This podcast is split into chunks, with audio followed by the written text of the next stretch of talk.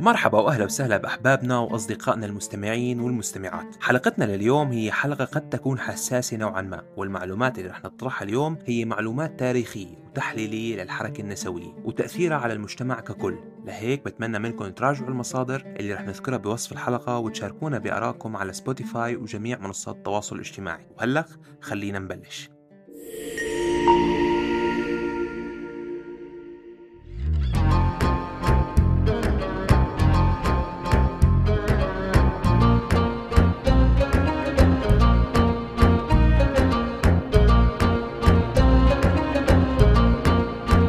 بودكاست عبقور.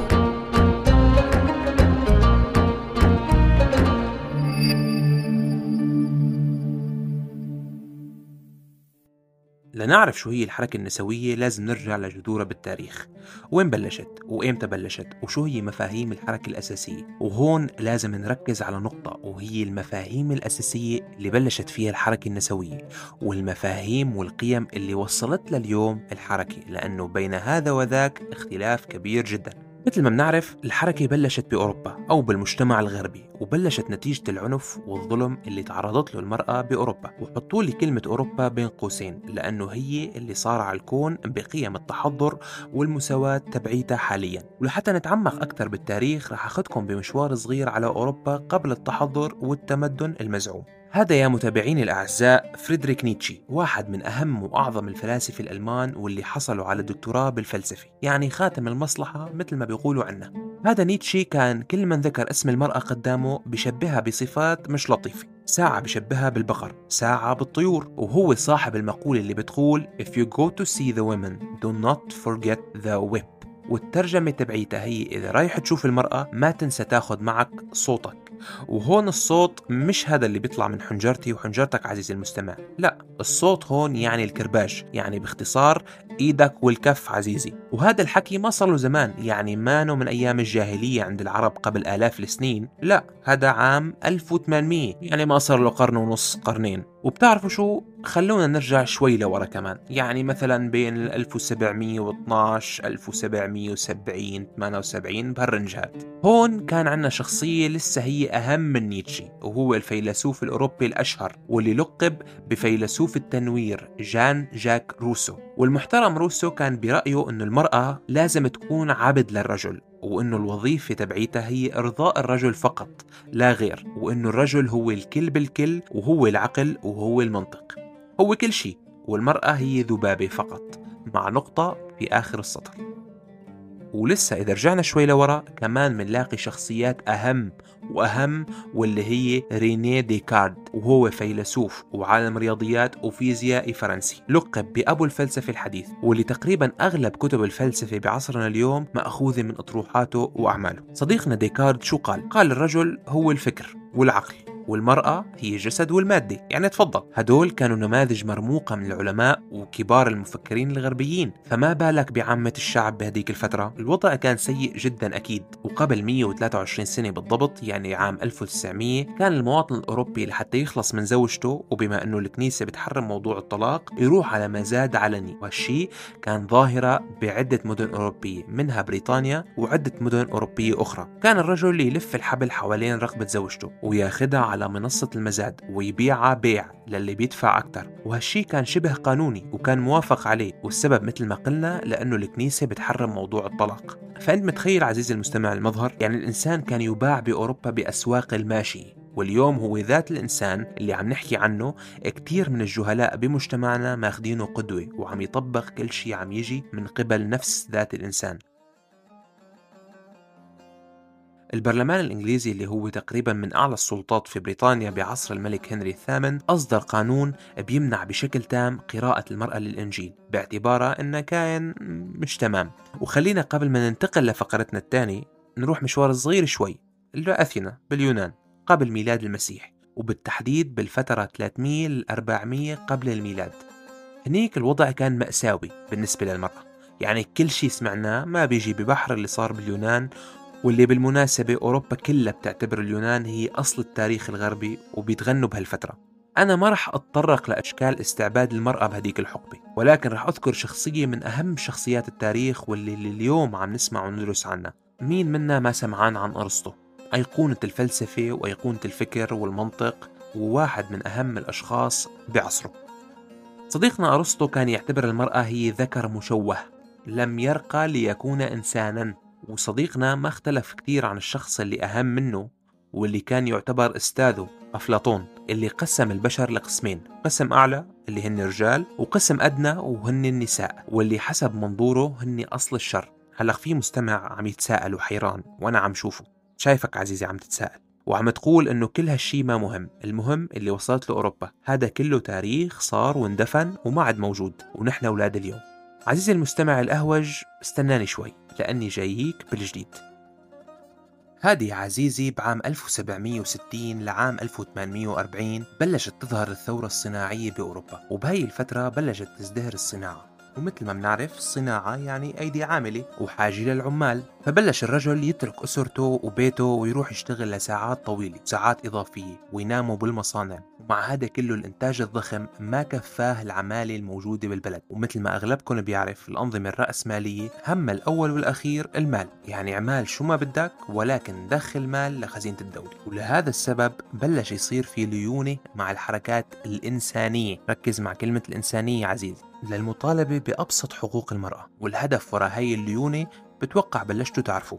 اجتمع كبار السياسيين والاقتصاديين ورجال الأعمال وقرروا التالي: نحن في عنا منظمات نسائية عم تسبب لنا وجع راس، عم يطالبوا بحقوق مرأة ومساواة وحكي فاضي، كيف أنا نستغل الموضوع لصالحنا؟ كيف؟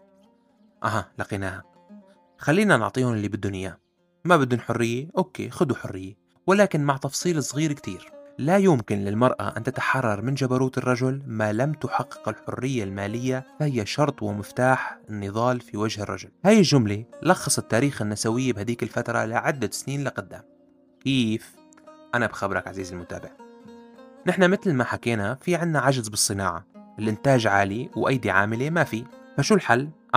جيبوا نساء تشتغل بحجة الحرية والنضال والمساواة، وعطوهن أجور أدنى بكتير من الرجل، وهن بما أنه بلعوا الطعم، هو طعم مساواة وحرية ومدري شو، وصاروا يآمنوا بفكرتنا عن الحرية المالية، فما رح يقولوا لا لفتات الخبز اللي عم نعطيهم إياه. وبهيك ضربوا عصفورين بحجر واحد، زادت الأيدي العاملة وخلصوا من زن الأحزاب النسائية بهذاك الوقت. فمنشوف أخيرا الثورة الصناعية حررت المرأة من العبودية، ولكن حطتها تحت نوع تاني من العبودية الحديثة المناسبة للعصر والمكان، وشوي شوي شافت الرأسمالية إنه الموضوع شغال وعم يفوت مال على خزينة الدولة، فيكتفوا بهالموضوع؟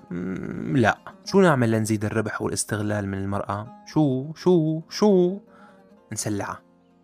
مفهوم التسليع، مثل أي منتج بالعالم نسلع قضيتها، نسلع شكلها، جسمها، كل شيء حرفيا. ولهيك لليوم إعلانات الشركات بكل أنواعها عليها صور المرأة ومنتجات كاملة مخصصة وموجهة للمرأة. كمية مهولة من علماء النفس بيشتغلوا بهيك شركات لحتى يحاولوا يقنعوا المستخدم بأفكارهم بشكل غير مباشر، ورح نعطي أمثلة عن هالموضوع بفقرتنا التالية. هلق عزيزي المستمع اربط حزام الأمان، لأنه رح ننط بالزمن من التاريخ القديم للتاريخ الحديث، وتاريخ عم نعيشه اليوم. مثل ما حكينا سابقا صار في توجه لتسليع المرأة والاستفادة قدر المستطاع منها، مش بس بأنه عم نشغل المرأة وبجور أقل، لا، لازم نرفع السقف أكتر. ومثل ما اخترعوا فكرة الحرية المالية للمرأة، رح يخترعوا مصطلح جديد واللي هو الحرية الجنسية للمرأة، واللي ببساطة بدل من اسمه على هدفه: صناعة الجنس. لك أن تتخيل عزيزي المستمع أنه دول كاملة مبني اقتصادها على بيع المواد الإباحية، أمريكا على سبيل المثال بتفوت مليارات الدولارات سنويا بسبب هاي الصناعة، أوروبا على سبيل المثال أيضا مئات المليارات بتفوت على خزينة الدولة من بيع أدوات متعلقة بنفس الموضوع، وهالشي ما كان ممكن يصير من دون غطاء عم يلعب بعقول المجتمع بشكل خفي وغير مباشر. علماء نفس، خبراء بمواضيع الإعلانات، وشركات ضخمة وموارد مخصصة لهالموضوع بمئات مليارات الدولارات. وهون بيجي دور اللاعب الأقوى والأهم اللي هو الحركة النسوية الحديثة. وإذا كنت مركز عزيزي المستمع، فببداية حلقتنا لليوم قلت لك تركز بين أهداف هاي الحركة لما بلشت والأهداف اللي وصلت لها اليوم. الموضوع بلش بشكل إيجابي وبريء لتحقيق أبسط حقوق الإنسان، واللي المرأة هي أهم جزء من هذا الإنسان، حول الموضوع لشيء مقرف ومقزز وله تأثير سيء جدا على المجتمع. مفاهيم كتير اتدمرت بسبب هاي الحركة. الأسرة اللي كانت أهم جزء ببناء مجتمع سليم اتحولت لفكر قديم غير عصري ومكلف بنسبة كبيرة للجيل الجديد. وكتير صار في تحريف وتشويه ومتاجرة باسم حرية المرأة، وكمان وصل الموضوع ليكون سبب بحرب خفية بين جنسين المفروض أنهم شركاء على هاي الأرض. الموضوع ما وقف بس على هيك، في كتير تشعبات مخفية عن الأضرار اللي سوتها هاي الحركة والأهداف الخفية اللي انبنت على أساس هاي الحركة. ورح خبركم قصة بسيطة عن كيف فكرة جيدة ممكن نعمل منها سلاح فتاك يقضي على صاحب الفكرة نفسها ونقنع المنفذ إنه هو بطل هاي الرواية. بعد ما تم استهلاك الحركة النسوية من حيث الأفكار وتحققت الحرية المالية اللي كانت بسبب انتعاش اقتصاد أوروبا، وبعد ما تحققت أهداف الحرية الجنسية اللي قضت بشكل كبير على مفهوم الأسرة بأوروبا، صار عندنا نتائج عكسية وبلشت هاي النتائج تظهر للعلن. فرنسا على سبيل المثال وصل عدد الأطفال غير الشرعيين فيها لنسبة 60%. متخيل عزيزي المستمع، يعني ببساطة أنت وماشي بالشارع في 60% من الناس اللي حواليك ما بيعرفوا مين أهلهم، أطفال غير شرعيين إجوا وعانوا بسبب هذا النظام، واللي رح ينفذوا نفس أخطاء أهلهم وماشيين على نفس النظام وبيدافعوا عنه بشكل مخيف. الصين على سبيل المثال قتلت نحو 330 مليون طفل بسبب عمليات الإجهاض اللي كانت بسبب قرار حكومي اسمه سياسة الطفل الواحد. اللي بيخالف هذا القرار كان يتعاقب عقاب كبير بتوصل لدرجة التعقيم القسري، يعني العيلة اللي بتخلف أكثر من طفل عليها خطر كبير من قبل الحكومة الصينية. في السويد أيضاً بدراسة نشرت عن عمليات التعقيم القسرية بفترة نشوء الحزب النازي وانتشار أفكاره بالمنطقة الأوروبية، كان يتم تعقيم الأشخاص دون علمهم إذا تبين أنه نسلهم غير جيد سب المعايير النازية بتلك الفترة. هلأ رح تسألني عزيزي المتابع، شو دخل هذا كله بالنسوية؟ رح جاوبك وقلك أنه تم من خلال نفس الأشخاص اللي قرروا من اليوم الأول أنه يحرفوا أهداف حقوق المرأة وخلوك بشكل غير مباشر تطبق خططاً. وبين كل هالأحداث اللي صارت بالمجتمعات الغربية بعده لليوم بتم التنظير على الثقافات العربية بالنسبة لحقوق المرأة، وبتم مهاجمة الدين الإسلامي والمجتمع العربي بحجة التخلف والتعصب وقمع الحريات، مع أنه العربي لما الأوروبي كان عم يستغل المرأة ويسلعها ويسلب حقوقها، كان العربي عم يكتب شعر ويتغنى بالمرأة ويقدرها.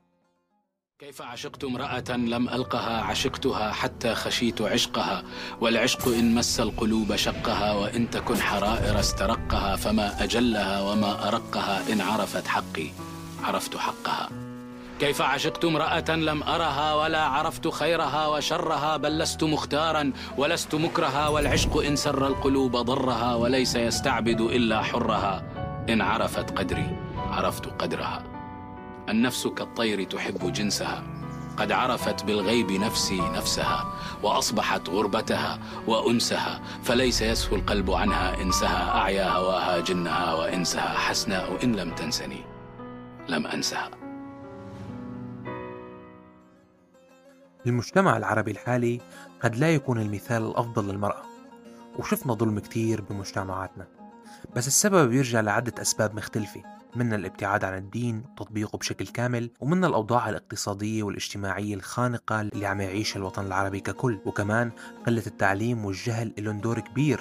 ولكن مع كل هاد بضل وضع المرأة العربية أفضل بكتير من تلك الموجودة بالغرب، اللي تسلع وتباع وتشترى بشكل غير مباشر وغير مدرك. قد يكون عنا تقصير بإعطاء المرأة حقها في الميراث، وقد يكون عندنا تقصير بالسماح للمرأة بالتعليم، مع أنه هالشي عم يختفي تدريجيا مع الوقت، وقد يكون عندنا تعنيف في بعض الأحيان. بس كل هاد ما رح يجي نقطة ببحر اللي عاشته وعم تعيشه المرأة الغربية، اللي للأسف أصبحت عبارة عن أداة للربح والاستمتاع فقط. ولما رح نحاول نحل مشاكل المرأة بالوطن العربي ما رح يكون أبدا النموذج تبعنا هو النموذج الغربي، وعبر منظماته النسوية وغير النسوية. لهيك أصدقائي المتابعين والمتابعات لازم نتثقف ونقرأ، وما نكون هدف سهل لألعاب العقل اللي عم تطبق علينا بالوقت الحالي. وبنهاية حلقتنا لليوم حابب أختم الحلقة بقول الرسول محمد صلى الله عليه وسلم وهو على فراش الموت: أوصيكم بالنساء خيرا. لهيك ما تنغروا بمظاهر الحرية والحضارة اللي عم تحاول تصدرها الدول الغربية إلنا، لأنه إذا رجعنا لتاريخنا نعرف منيح أنه منبت الحضارة والعلم والعدل خلقوا من عنا.